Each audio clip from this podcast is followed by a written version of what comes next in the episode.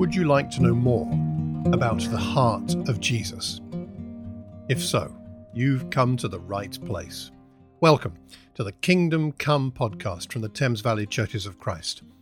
For two months, we're diving deep into the Sermon on the Mount, the Gospel of Matthew, chapters 5, 6, and 7. And these podcasts are designed to help us take these amazing words of Jesus and apply them to our devotional life.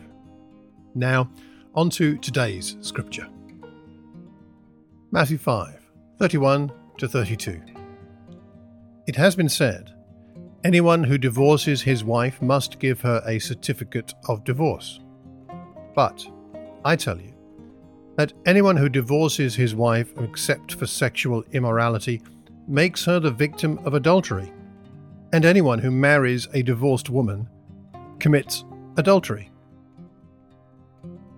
The theological background of this we'll go into when we teach the class, but today we're, we're looking at a more devotional focus. In the time of Jesus, there were various interpretations of the, the rights and wrongs of divorce, and there were the liberal scholars like Hillel and the more conservative school of Shammai in that, at that time.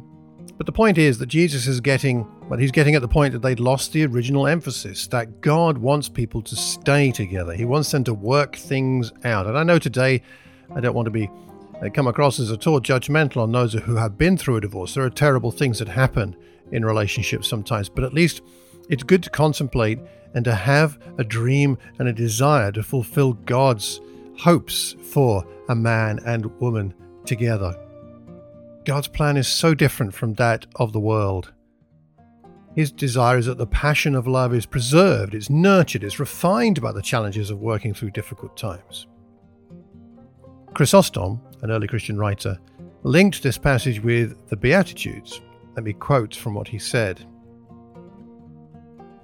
For he that is meek, and a peacemaker, and poor in spirit, and merciful, how shall he cast out his wife?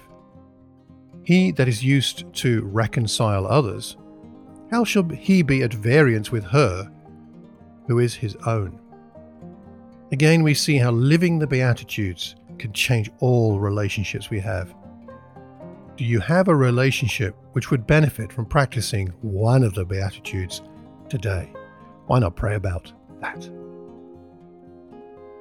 We hope you found today's reflection helpful. If you have any questions or suggestions, please contact me on malcolm at malcolmcox.org. Until the next time, let's pray. As Jesus taught us, Our Father in heaven, hallowed be your name. Your kingdom come. Your will be done on earth as it is in heaven. Take care. God bless.